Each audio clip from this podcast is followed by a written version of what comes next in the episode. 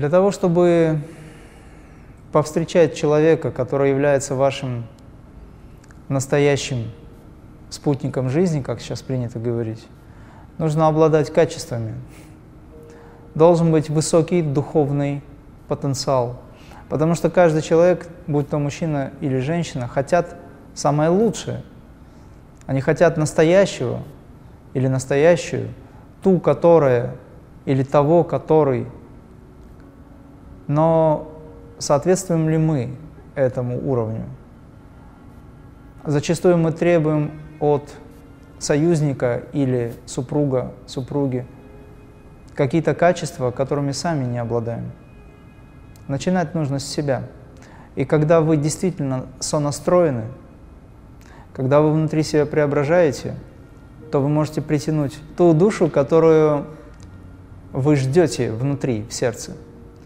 И та душа, которая притянется, либо это мужчина, либо женщина, смотря кто для кого, соответственно, она может соответствовать тем э, желаниям или может отвечать тем требованиям души, сердца, к которым вы устремлены. Но для того, чтобы это произошло, нужно научиться любить самому. Ну а если человек научился любить себя, не как эго принцип, а себя как божественное начало, научился любить безусловно, то тогда он оставляет без внимания, какой уровень развития у его союзника. Он оставляет без внимания, потому что его безусловная любовь, она все принимает, все принятия.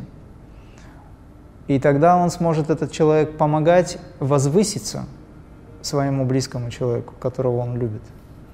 Поэтому безусловная любовь намного выше, естественно.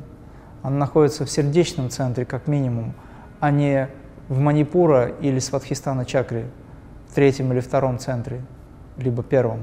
Потому что там привязанность, любовь – привязанность. А тот, кто находится в состоянии любви привязанности, он привязывает своего любимого человека к себе. Это эгоистическая любовь.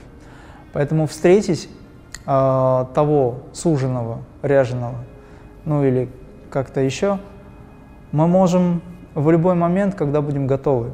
Требования выставляете прежде всего к себе. Ну а если вы полюбили человека и не знаете, кто это, но вы полюбили, я думаю, что этого достаточно. Потому что есть сам принцип любви. А кто это, вы узнаете по дороге, длиной в жизнь. Как я часто говорю, на семинарах объясняю, есть два человека, которые друг друга любят и которые не могут друг без друга. Их объединяет любовь. Любовь – это Бог, данное свыше состояние. если мы изымаем любовь, если Бог забирает любовь, образно говоря, остаются два человека. Они просто остаются как два человека. Их объединяет вот эта божественная сила. Поэтому нужно благодарить Бога за то, что Он дал эту божественную силу объединяющую. И тогда, направив эти энергии сердца, души к одному, нужно стремиться к тому, чтобы научиться любить безусловно в божественном состоянии. Тогда не возникает проблем между двумя. Нет выяснения отношений. Потому что этот поток свыше дан. Почему проходит любовь между людьми, которые сначала любили, а потом она исчезла? Потому что любовь была любовью привязанности. Есть такое понятие, как э, пребывание сознания в низших сферах.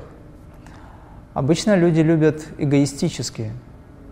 И когда возникает это чувство, оно, конечно, и химически выражено тоже, но прежде всего оно выражено астрально. Этот человек мог ему напомнить что-то. Он мог ему напомнить о том, что он раньше виделся, встречался в разных телах, в прошлых жизнях. Сейчас двое встретились. У них есть взаимопритяжение. Также и химически выражено. Это очень близкие люди. Но это не значит, что надо жениться. Потому что эти люди могли быть братьями в прошлых жизнях, друзьями, может врагами, может отец-мать. Это сейчас не важно, но важно, что они встречались, и у них были э, какие-то общие дела. Но тут, в этой жизни, молодой парень красивый, молодая девушка красивая – и они решили, что они любят друг друга. Но не обязательно жениться. Можно продолжать любить друг друга, помогать друг другу. Не обязательно для этого входить в отношения очень близкие. Прежде, чего, прежде всего, чем это сделать, прежде чем это сделать, нужно хорошо задуматься, взяв ответственность на себя. У мужчины всегда должно быть чувство глубокой или высокой ответственности за того, кого он берет в жены. Потому что мужчина – это творец, это активное начало. Муж смотрит в сторону Бога, внутрь себя, смотрит на Бога. А женщина на мужа своего, есть такое выражение. Поэтому если муж не чувствует ответственности, то такая женщина будет страдать, а он за нее будет отвечать перед Богом. И если мы говорим о том, что люди женятся, то тогда эту ответственность надо на себя взять. А сейчас посмотрите, у молодежи какая ответственность? Они друг друга испытывают, переходя от одного партнера к другому, изыскивая лучшего. И это называется любовью. Это не называется любовью. Это неправильное отношение – Таким образом, создаются неправильные связи, обиды и все, что с этим связано. Но, допустим, отвечая на вопрос, люди поженились, любовь прошла. Это говорит о том, что они дали все, что могли друг другу. Все, что они не успели в прошлой жизни дать, они сейчас дали. Но не надо было жениться, можно было это дать в качестве сострадания, творчества, взаимопомощи, какого-то дружбы какой-то. Не обязательно было жениться, но раз женились, тогда уже мужчина должен отвечать. Он должен вести ее, свою супругу, до конца. В мусульманстве в этом отношении, если этот процесс происходит, и мужчина решает взять в жены еще одну женщину, потом еще одну, а потом еще одну, четыре женщины в мусульманстве мужчина может взять. Он за всех отвечает – головой перед Богом. Бывает так, что по причине болезни, по причине болезни души не устраивает его первая жена, либо вторая, неважно, но он не перестает относиться к ней с должным образом, он не перестает ее уважать. Может, любовь заканчивается, потому что на самом деле эгоистическая любовь всегда заканчивается. Умы так устроены, что они всегда ищут что-то лучше. Ты раньше любил одну машину свою, ты лелеял ее, через год-два ты увидел новую модель, эта машина перестала тебя интересовать, тебе хочется новую машину. Потом после нее выйдет еще какая-нибудь ракета, и тебе захочется ее. Каждый раз ум чего-то хочет. Он каждый раз ищет, наслаждаясь чем-то новым. Старое ему не нравится. Но с людьми так нельзя. И поэтому любовь должна быть здесь. Вы научитесь чувствовать души, научитесь чувствовать действительно человека изнутри, того, кто он есть на самом деле, а не внешнюю оболочку и форму, потому что все внешне меняется. Люди стареют и умирают. Можно ли любить свою пожилую жену или пожилого мужа, которому 70-80? И есть такие люди, которые продолжают любить, сохраняя уважение как минимум, глубокое уважение.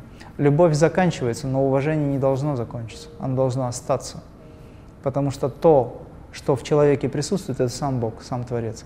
Научитесь видеть атмана в каждом человеке. И этот атман есть олицетворение Бога. Его надо любить. Ради атмана надо любить, а не ради внешних каких-то атрибутов. Женщина и мужчина оба несут ответственность. Просто мужчина, он главнее. В нем активное начало в большей степени проявлено, и он отвечает за женщину, но женщина отвечает за исполнение дхармы – за исполнение своего супружеского долга с точки зрения женского аспекта. Каждый отвечает за свои обязанности. Любовь не заканчивается, она просто видоизменяется и трансформируется в глубокое уважение и почитание. Поэтому в доме должно быть божество, Шив Шакти, когда мужчина и женщина друг в друге видят Бога. Женщина в мужчине, мужчина в женщине. Объединяющим началом является Бог, выраженный в детях. Это семейное божество, оно формируется как отношение, не обязательно алтарь иметь, хотя это неплохо, я считаю. Поэтому мужчина отвечает за свою семью как глава, он просто активнее, он сильнее. Его задача ходить на охоту. А задача женщины – беречь очаг, чтобы огонь семьи, поддерживающий да, семью, не зачах, не затух. Вот это важный момент.